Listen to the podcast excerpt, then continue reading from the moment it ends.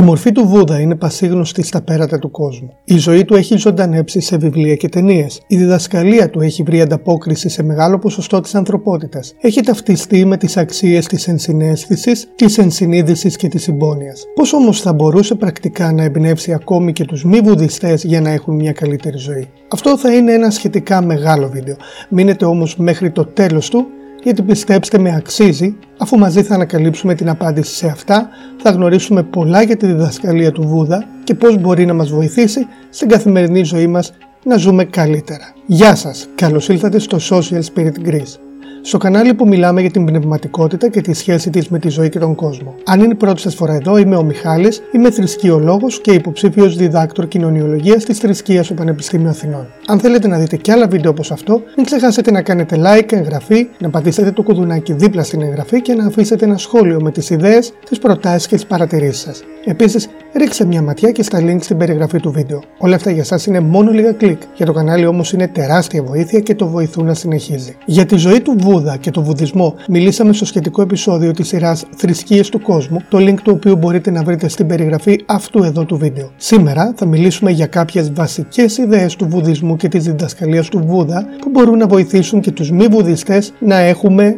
μια καλύτερη ζωή. Ο Βουδισμός δεν είναι μόνο η τέταρτη σε αριθμό πιστών θρησκείας στον κόσμο. Ο ιδρυτής του Σιντάρτα Γκαουτάμα ή Σακιαμούνι Βούδας είναι μία από τις σημαντικότερες πνευματικές και φιλοσοφικές προσωπικότητες που πέρασαν ποτέ από τον κόσμο. Η διδασκαλία του Βούδα και των σχολών που ιδρύθηκαν από τους συνεχιστέ του ταξίδεψε από τις Ινδίες στην Ανατολική Ασία και από εκεί σε ολόκληρο τον κόσμο φτάνοντας και στη Δύση μέσα από τα νέα θρησκευτικά κινήματα της νέας εποχής, του New Age δηλαδή. Τι είναι αυτό όμως που συγκινεί τόσο πολύ τους δυτικούς ώστε να ασχολούνται με τον ένα ή με τον άλλο τρόπο; Με μια σχολή σκέψης και μια θρησκευτική παράδοση που είναι ξένες με το δικό τους πολιτισμικό πλαίσιο. Η αναζήτηση της γνώσης και η επιδίωξη της εκπλήρωσης, της ολοκλήρωσης και της πραγμάτωσης είναι ανησυχίες και ζητούμενα πανανθρώπινα. Ίσως όμως η διαφορά μεταξύ της ανατολικής και της δυτικής φιλοσοφίας να είναι ο λόγος που η διδασκαλία του Βούδα προκαλεί το ενδιαφέρον της Δύσης. Η δυτική φιλοσοφία είναι περισσότερο λογική, βασίζεται στον ορθολόγο. Η ανατολική φιλοσοφία είναι περισσότερο διαισθητική, περισσότερο εσωτερική. Αυτό δεν κάνει τη μία ανώτερη της άλλης. Είναι απλώς διαφορετικές και είναι απολύτως φυσιολογικό αυτό αφού μιλάμε για διαφορετικούς πολιτισμούς. Η ανατολική φιλοσοφία, σε αντίθεση με τη δυτική, δίνει περισσότερη προσοχή στις επιθυμίες, στις προσκολήσεις, αλλά και στην αποστροφή που κατέχει το ανθρώπινο μυαλό. Και δίνει ακόμη μεγαλύτερη προσοχή στις μεθόδους που μπορούν να βοηθήσουν το μυαλό να μείνει σταθερό, να μην ταράζεται και να μην περισπάτε και αποσπάτε από εδώ και από εκεί όταν απαιτείται η προσοχή του για κάποιο σκοπό ή όταν απλώς χρειάζεται για να είναι ήρεμος ο άνθρωπος. Η τέχνη δηλαδή να ζεις στο τώρα. Ο Βούδας ασχολήθηκε πολύ με αυτά και ακόμη περισσότερο με το να μπορούμε να αποδράσουμε από τον κόσμο των ψευδεστήσεων και της αυταπάτης, της προσκόλλησης της επιθυμίε,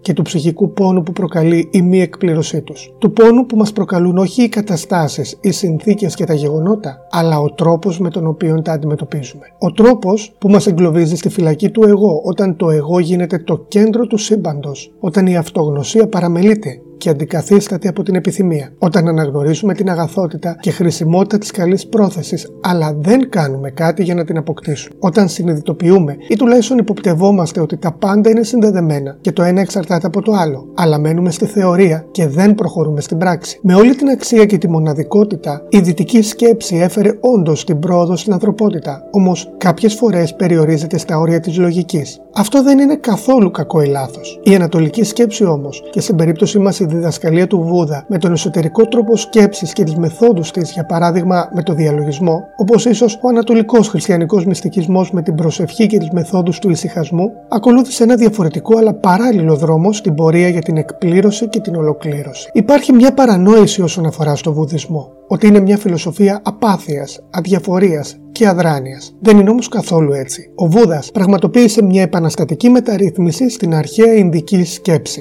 Μέχρι τότε, η βεδική θρησκεία και φιλοσοφία, ο Ινδουισμός όπως τη γνωρίζουμε εμείς οι Δυτικοί, μεταξύ άλλων τοποθετούσε τη λύτρωση, την απελευθέρωση, την μόξα όπως ονομάζεται, σε ένα μακρινό μέλλον που θα έφτανε μετά από αμέτρητες μετενσαρκώσεις, σε μια πορεία γεμάτη τελετές και υπακοής σε ηθικούς κανόνες. Επιπλέον η ύπαρξη καθοριζόταν απολύτως από τη μορφή και την κοινωνική τάξη, την κάστα, στην οποία γεννιέται το κάθε πλάσμα σε κάθε μετενσάρκωση. Ο Βούδας τα ανέτρεψε αυτά. Για το Βούδα δεν έχει σημασία το με ποια μορφή γεννιέσαι ή σε ποια κάστα ανήκεις. Από τη στιγμή που γεννιέσαι ως άνθρωπος, έχεις τη δυνατότητα να αποδράσεις από τον πόνο και τον κύκλο των μετενσαρκώσεων, τη σαμσάρα δηλαδή, και να πετύχεις τον φωτισμό της συνείδησης και την απελευθέρωση, τη λύτρωση, την Ιρβάνα. Όχι μετά από χιλιάδες μετενσαρκώσεις, αλλά σε αυτή τη ζωή, τώρα. Για να συμβεί αυτό, ο Βούδας έφερε την ιδέα της μέσης οδού. Ο ίδιος ο Σιντάρτα Γκαουτάμα, η Σακιαμούνι Βούδας, ο Βούδας δηλαδή, είχε ζήσει στα δύο άκρα και τα γνώριζε καλά. Όπως έχουμε πει στο επεισόδιο για τον Βουδισμό, ξεκίνησε τη ζωή του ως πρίγκιπας, μια ζωή πλούτου και απολαύσεων. Όταν εγκατέλειψε το παλάτι του, έζησε για χρόνια ως ασκητής, μια ζωή σκληρή, γεμάτη κακουχίες και στερήσεις. Τελικά, συνειδητοποίησε πως η αλήθεια βρίσκεται κάπου στη μέση. Η ζωή είναι γεμάτη πόνο, από την αρχή μέχρι το τέλος της. Και δεν φτάνει αυτό, αλλά πρέπει να το ζούμε αυτό ξανά και ξανά στον κύκλο των μετενσαρκώσεων, τη Σαμσάρα. Ο Βούδας δεν έβρισκε ικανοποιητικές απαντήσεις που έδινε ο Ινδουισμός, ότι δηλαδή πρέπει να ζούμε και να πεθαίνουμε, να μετενσαρκωνόμαστε και να ξαναγεννιόμαστε και να ξαναπεθαίνουμε και αυτό να γίνεται συνεχώς και αιωνίως μέσα στον πόνο. Ότι ο μόνος τρόπος να ξεφύγουμε από αυτό είναι μια ζωή τελετουργιών και προσευχών και θρησκευτικών λατρευτικών πράξεων με την ελπίδα κάποια στιγμή να μετενσαρκωθούμε σε μια καλύτερη ύπαρξη και ίσως κάποτε πετύχουμε την απελευθέρωση από όλο αυτό, την μόξα. Ο Βούδας ήθελε τη λύση εδώ και τώρα, σε αυτή εδώ τη ζωή. Μια ζωή που δεν ήταν απαραίτητο να περάσει με πόνο και με μια όριστη ελπίδα για κάτι καλύτερο σε κάποια επόμενη. Αυτό ήταν και ένα μέρος της αφύπνισης, της φώτισης, της συνειδητοποίησης δηλαδή που πέτυχε στα 40 του περίπου. Και έτσι ο Σιντάρτα έγινε Βούδας, δηλαδή αφυπνισμένος, φωτισμένος. Η φώτιση του Βούδα δεν ήταν κάτι αόριστο, αλλά κάτι πολύ συγκεκριμένο. Η ζωή περιέχει πόνο και ο πόνος έχει αιτίες. Και αυτές οι αιτίες μπορούν να αντιμετωπιστούν και ο πόνος να θεραπευτεί. Ο τρόπος του Βούδα για αυτό είναι η μέση οδός. Τα άκρα, αυτά τα δύο άκρα που έζησε ο Βούδας μέχρι να φωτιστεί, δεν οδηγούν στο φωτισμό. Το αντίθετο μάλιστα. Η δίψα και η αγωνία για πλούτο και υλικά αγαθά οδηγούν στην προσκόλληση σε αυτά και αυτή η προσκόλληση στον πόνο. Η υπερβολική ασκητική ζωή της στέρησης παρομοίως οδηγεί στην προσκόλληση στην στέρηση και στην απώλεια της χαράς και του νοήματος της ύπαρξης και της ζωής. Και αυτό μπορεί να οδηγήσει στον πόνο. Μήπως αυτό το πόνο δεν μπορούμε να τον δούμε τόσο σε ανθρώπους που ζουν στη χλειδί και όμως δείχνουν δυστυχισμένοι μέσα στον πλούτο και στη διασημότητά τους; Η πλήξη και η απελπισμένη αναζήτηση νοήματος σε λάθος πράγματα δεν οδηγεί μοιραία στη δυστυχία; Μήπως και οι φανατικοί των θρησκειών δεν ζουν σε μια διαρκή δυστυχία υποφέροντας από ενοχικά σύνδρομα και απάνθρωπες θρησκευτικές μεθόδους και ιδέες; Από τη μία ο ειδονισμός και από την άλλη στέρηση δεν τραβούν τον ταλέπορο άνθρωπο από το ένα άκρο στο άλλο, περνώντας τον μέσα από μια κόλαση επιθυμιών; Ενοχών και αγωνίας. Ο Βούδας διδάσκει ότι η μέση οδός είναι η λύση για την απόδραση από τον πόνο και την προσκόλληση. Και αυτό μπορεί να γίνει με τη μεσότητα που προσφέρει ο σεβασμός στη ζωή. Η μεσότητα της μέσης οδού του Βούδα δεν έχει τόση σχέση με την έννοια του μέτρου της αρχαίας Ελλάδας. Ο σεβασμός σε κάθε είδος ζωής, στη ζωή στο σύνολό της, οδηγεί σε ένα δρόμο ισορροπίας. Ένα δρόμο που φυσικά περνάει από το μονοπάτι της μη βίας, της μη βλάβης. Ο δρόμος του Βούδα είναι ένας δρόμος άρνησης της προσκόλλησης και άρνησης της βίας, της κατάφασης στη ζωή και στη συνύπαρξη. Στην ειρηνική και αρμονική συνύπαρξη. Η συνύπαρξη όμως με τους άλλους, για να είναι αρμονική, πρέπει να είναι αρμονική και με τον ίδιο τον εαυτό μας. Αυτό τουλάχιστον υποστηρίζει ο Βούδας. Και εδώ μπαίνουν στο παιχνίδι τέσσερις ευγενείς αλήθειες του Βουδισμού. Η Ντούκα, ο πόνος της ανικανοποίητης επιθυμίας και της προσκόλλησης, ο πόνος της Σαμσάρα, η Σαμουντάγια, η αιτία της Ντούκα που συνοδεύεται από την Τανχά, την επιθυμία και την προσκόλληση δηλαδή, η Νιρόντα, ο αποχωρισμός από την Τανχά, η Μαργά, το μονοπάτι για τον φωτισμό, τον αποχωρισμό από την Τανχά, τη λήξη της Ντούκα, με λίγα λόγια το ευγενές οκταπλό μονοπάτι. Το ευγενές οκταπλό μονοπάτι οδηγεί στον φωτισμό, στην απελευθέρωση από τον πόνο και τη Σαμσάρα με την Ιρβάνα. Το ευγενές οκταπλό μονοπάτι περιέχει τις εξής πρακτικές. Αγαθή πρόθεση και στάση, που περιλαμβάνει τη συνειδητοποίηση της μη μονιμότητας. Αγαθά λόγια με ειλικρίνεια και ευγένεια. Αγαθές πράξεις μη βίας και μη βλάβης. Αγαθός βίος, αποχής από καταχρήσεις. Αγαθή προσπάθεια με διαφύλαξη των αισθήσεων. Ενσυνειδητότητα ή σάτι. Σε αυτήν θα αναφερθούμε περισσότερο αργότερα σε αυτό το βίντεο. Διαλογισμός, και σε αυτόν θα αναφερθούμε αργότερα σε αυτό το βίντεο. Και τέλος, ορθή θεώρηση των πραγμάτων, δηλαδή η συνειδητοποίηση πως οι πράξεις μας έχουν συνέπειες.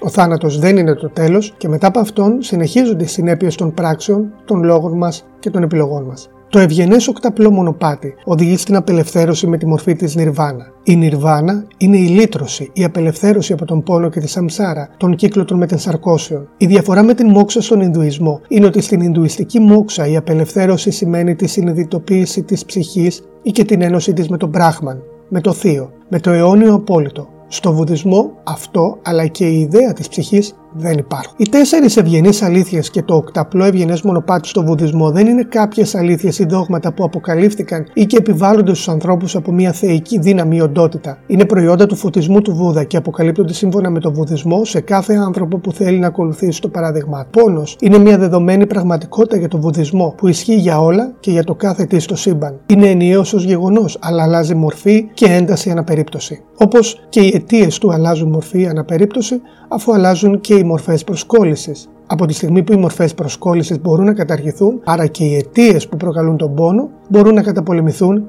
και να θεραπευτεί ο πόνος. Οι μέθοδοι για την καταπολέμηση των προσκολήσεων και των αιτιών του πόνου προσφέρονται μέσα από τις πρακτικές που προσφέρει το οκταπλό ευγενές μονοπάτι. Αγαθή πρόθεση, κατανόηση του πόνου και των αιτίων του, αγαθή πρόθεση και θέληση προς τον εαυτό και τους άλλους, αγαθά λόγια και κατανόηση της δύναμης των λόγων και των συνεπειών τους, αγαθές πράξεις και αγαθή ζωή με αλληλεγγύη, σεβασμό και σύνεση, συγκέντρωση και ενσυνειδητότητα. Τι είναι όμως η ενσυνειδητότητα; Αυτό που ίσως έχετε ακούσει ως mindfulness η ενσυνειδητότητα ή σάτι είναι η ψυχολογική και πνευματική κατάσταση και λειτουργία που στην ουσία φέρνει το νου στο εδώ και τώρα. Συγκεντρώνει την προσοχή και το νου του ανθρώπου στο απόλυτο παρόν. Στη στιγμή, η συγκέντρωση αυτή είναι απόλυτη και χωρίς καμία διάθεση, πρόθεση ή κίνηση αξιολόγησης και κριτικής. Η ενσυνειδητότητα επιτυγχάνεται με την ενδοσκόπηση της Βιπάσανα με τις μεθόδους διαλογισμού τόσο στον Τεραβάντα όσο και στον Μαχαγιάνα βουδισμό, στις διαφορετικές βουδιστικές σχολές δηλαδή, αλλά και στον Ιαπωνικό βουδισμό Ζεν,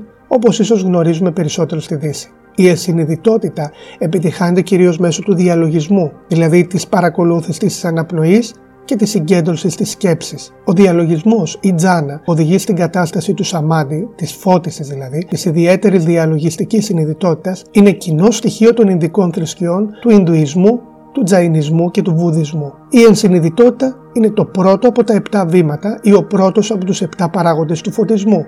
Οι υπόλοιποι έξι είναι η εξέταση της πραγματικότητας, η ενέργεια, η χαρά, η χαλάρωση και η ηρεμία νου και σώματος, η συγκέντρωση, ο φωτισμός και ο καθαρισμός του νου και τέλος η ισορροπία του. Α δούμε εδώ κάτι πολύ απλό και συγκεκριμένο. Στην εποχή μας ο άνθρωπος δέχεται 5 φορές περισσότερες πληροφορίες από ό,τι πριν από 20 χρόνια. Η τεχνολογία και το διαδίκτυο έχουν παίξει καθοριστικό ρόλο σε αυτό.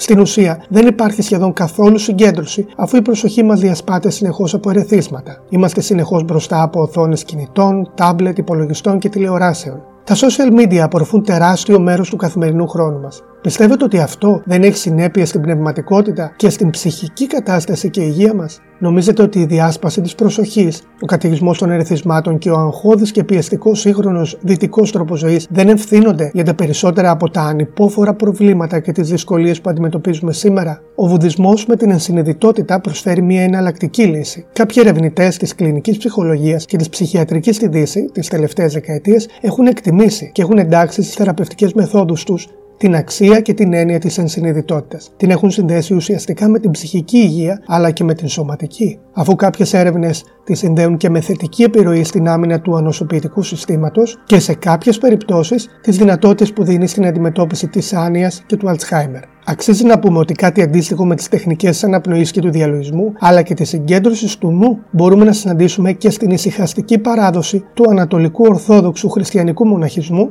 και ευρύτερα στον χριστιανικό μοναχισμό και ασκητισμό. Η διδασκαλία του Βούδα, μεταξύ άλλων, προποθέτει την ελεύθερη επιλογή και την υπευθυνότητα, την ανάληψη της ευθύνης για τις πράξεις, για τα λόγια, ακόμη και για τις σκέψεις μας. Ακόμη περισσότερο για τον έλεγχο και την συγκέντρωση σώματος, λόγου και νου, αφού αυτά παράγουν σε μεγάλο ποσοστό τις αιτίες του πόνου. Η συνειδητοποίηση της ευθύνης σε όλα αυτά μπορεί να φέρει και τον έλεγχο και την αποτροπή του πόνου, τουλάχιστον στο ποσοστό που αναλογεί στις προσωπικές δυνατότητές μας. Είναι όμως ο Βουδισμός τόσο αυστηρός και απόλυτος όσον αφορά στο βάρος της ευθύνης; Ο Βούδας και η διδασκαλία του δεν αναγνωρίζουν μόνο το βάρος της ευθύνης, αλλά και το γεγονός της ανάγκης. Η ανάγκη υπάρχει και έχει τις δικές της συνέπειες όταν δεν ικανοποιεί. Άλλωστε, αυτό που ορίζουμε ως ευθύνη, που είναι προϊόν της ελεύθερης επιλογής, δεν είναι κάτι που υπάρχει εκτός κόσμου, αλλά μέσα σε αυτόν εδώ τον κόσμο. Στη φύση και στην κοινωνία. Στο πλαίσιο του πολιτισμού. Και επιπλέον η ελεύθερη επιλογή δεν μπορεί να απαλλαγεί από τους φυσικούς νόμους. Φύση, κοινωνία και πολιτισμός βάζουν όρια στις επιλογές μας. Αυτό είναι δεδομένο. Μέσα σε αυτά τα όρια όμως, η μέση οδός του Βούδα μπορεί να μας βοηθήσει να ξεχωρίσουμε τα ουσιώδη, αυτά που πραγματικά έχουν σημασία και αξίζουν την προσοχή μας. Η μέση οδός του Βούδα δεν καθορίζει ποια θα πρέπει να είναι αυτά. Αυτό το επιλέγουμε μόνες και μόνοι μας. Η μέση οδός προτείνει τη μέθοδο και όχι τον στόχο της έρευνας. Δείχνει την ευθύνη των επιλογών. Επιπλέον, δείχνει την παροδικότητα, τη μη μονιμότητα των πραγμάτων στη ζωή. Η συνειδητοποίηση του ότι τίποτα δεν είναι μόνιμο, πόλητο και δεδομένο, δεν χρειάζεται απαραίτητα να προκαλεί απάθεια, αδιαφορία, απογοήτευση ή και απελπισία. Μπορεί κάλλιστα να μας παρακινήσει σε μια εσωτερική αναζήτηση για νόημα και σκοπό, να ψάξουμε μέσα μας αυτό που μετρά πραγματικά για εμάς και να το επιδιώξουμε. Στο μέσο δυτικό άνθρωπο, αυτή η συνειδητοποίηση της μη μονιμότητας προκαλεί συνήθως τρόμο ή τουλάχιστον αβεβαιότητα. Μήπως όμως ήταν προτιμότερο να σκεφτούμε ότι με αυτή τη σκέψη μπορούμε να αγκαλιάσουμε τη μη μονιμότητα της ζωής και να νιώσουμε την αληθινή αξία της; Το πόσο πολύτιμη είναι; Να καταλάβουμε ότι οι εμπειρίες και τα γεγονότα είναι αυτό ακριβώς και μόνο. Εμπειρίες και γεγονότα. Το πώς νιώθουμε εμείς για αυτά χρωματίζεται και καθορίζεται από τις δικές μας σκέψεις, τα δικά μας συναισθήματα και τις δικές μας αξιολογήσεις για αυτά. Εμείς κάνουμε τις δικές μας προβολές πάνω σε αυτά και τους δίνουμε ιδιότητες που συχνά δεν τους αντιστοιχούν. Αν μπορούσαμε να παρατηρήσουμε από μια εξωτερική τρίτη οπτική τις σκέψεις και τα συναισθήματά μας, χωρίς να τα αξιολογήσουμε, χωρίς να ασκήσουμε κριτική σε αυτά και σε εμάς, μήπως αυτό θα μπορούσε να αλλάξει την οπτική και τη δράση μας, ακόμη και την ίδια τη ζωή μας; Αυτός είναι ίσως ένας από τους μεγαλύτερους φόβους του δυτικού ανθρώπου. Η συνειδητοποίηση του ότι τίποτα δεν είναι μόνιμο και αιώνιο. Εγώ ίδιος δεν είμαι μόνιμος και αιώνιος. Στο υλικό πεδίο δεν είμαι μόνιμος και αιώνιος. Το εγώ δεν είναι αιώνιο στο γήινο επίπεδο. Το εγώ που έχει θεοποιηθεί από τον δυτικό πολιτισμό και τη δυτική επιστήμη. Το εγώ που για την ανατολική φιλοσοφία και τον βουδισμό είναι στην ουσία η πηγή του πόνου. Στο βουδισμό το εγώ αποδομείται για να αναδειχθεί η εσωτερική ανθρώπινη φύση του φωτισμένου, του Βούδα δηλαδή. Στο βουδισμό κάθε άνθρωπος μπορεί να φωτιστεί, να αφεπνιστεί, να γίνει Βούδας. Μαζί με τη συνειδητοποίηση της μη μονιμότητας υπάρχει ακόμη κάτι που τρομοκρατεί στο βουδισμό τον σύγχρονο δυτικό άνθρωπο. Η κενότητα των πάντων. Όπως όλα είναι παροδικά, έτσι και σε όλα υπάρχει κενότητα. Το κενό. Μέσα όμως από αυτό το κενό αναδύεται η πληρότητα. Η συνειδητοποίηση της κενότητας και της μη μονιμότητας φέρνουν την αφύπνιση και τον φωτισμό με χειροπιαστά αποτελέσματα, την κατανόηση τη γνώση και τη συμπόνια για όλα και για όλους. Εδώ ίσως αυτό μας ακούγεται κάπως οικείο, αφού και στο δικό μας χριστιανικό περιβάλλον μια τέτοια σπουδαία θέση έχει η ταπεινοφροσύνη. Ίσως σας ακούγεται παράξενο και άστοχο να ψάχνουμε να βρούμε κοινά στοιχεία με το δικό μας δυτικό πολιτισμικό και θρησκευτικό περιβάλλον και πλαίσιο. Α μην ξεχνούμε όμως ότι ο Βουδισμός έκανε ένα μακρύ ταξίδι στο χώρο και στο χρόνο. Ξεκίνησε από τις Ινδίες και διέσχισε όλη την Ανατολική Ασία. Πέρασε από την Κίνα, επηρεάζοντας την τοπική πλούσια φιλοσοφία και θρησκείες. Ζυμώθηκε και συνέχισε στην Ιαπωνία, εξελισσόμενος και παράγοντας σπουδαίες κινήσεις φιλοσοφικές και θρησκευτικές, όπως ο Ιαπωνικός Ζεν Βουδισμός. Ήρθε στη Δύση μέσω των νέων θρησκευτικών κινημάτων του New Age και μπόλιασε το δυτικό πολιτισμό αναμειγνύοντα στοιχεία και παράγοντας νέα. Πολλά στοιχεία του αγαπήθηκαν και υιοθετήθηκαν από πολλά και πολύ διαφορετικά περιβάλλοντα,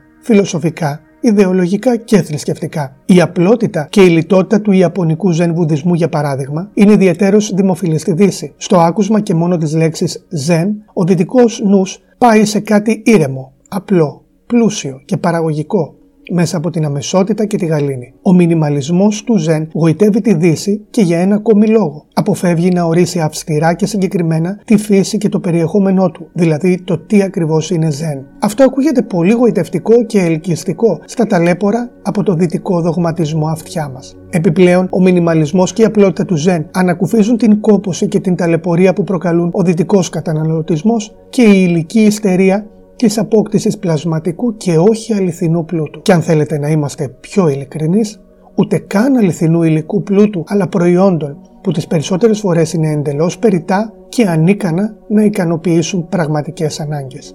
Θα μπορούσαμε να πούμε ακόμη πολλά. Είναι ολοφάνερο το πόσο μπορεί να βοηθήσει και να κάνει καλύτερη τη ζωή μας η βουδιστική διδασκαλία. Όχι απαραίτητο σε θρησκευτικό επίπεδο. Δεν είναι απαραίτητο να γίνουμε βουδιστές. Εγώ δεν είμαι. Εκτιμώ όμως την αξία της φιλοσοφίας του και πιστεύω ότι μπορεί να έχει πολύ θετική επιρροή στη ζωή μας. Εσείς τι λέτε, περιμένω τα σχόλιά σας για να το συζητήσουμε είτε εδώ είτε στο Instagram. Επίσης, γράψτε στα σχόλια με ποια μεγάλη πνευματική, θρησκευτική και φιλοσοφική μορφή θα θέλατε να ασχοληθούμε σε επόμενα επεισόδια και να συζητήσουμε για τη διδασκαλία της. Αν σας άρεσε αυτό το βίντεο και θέλετε να δείτε και άλλα τέτοια, κάντε like, εγγραφή, πατήστε το καμπανάκι δίπλα στην εγγραφή για να ειδοποιήσετε για κάθε νέο βίντεο και ρίξτε μια ματιά και στα links στην περιγραφή αυτού του βίντεο. Για σας είναι μόνο μερικά links. Για το κανάλι όμως είναι τεράστια βοήθεια και το βοηθάτε έτσι να συνεχίζει. Σας ευχαριστώ πάρα πολύ και είστε επανειδή.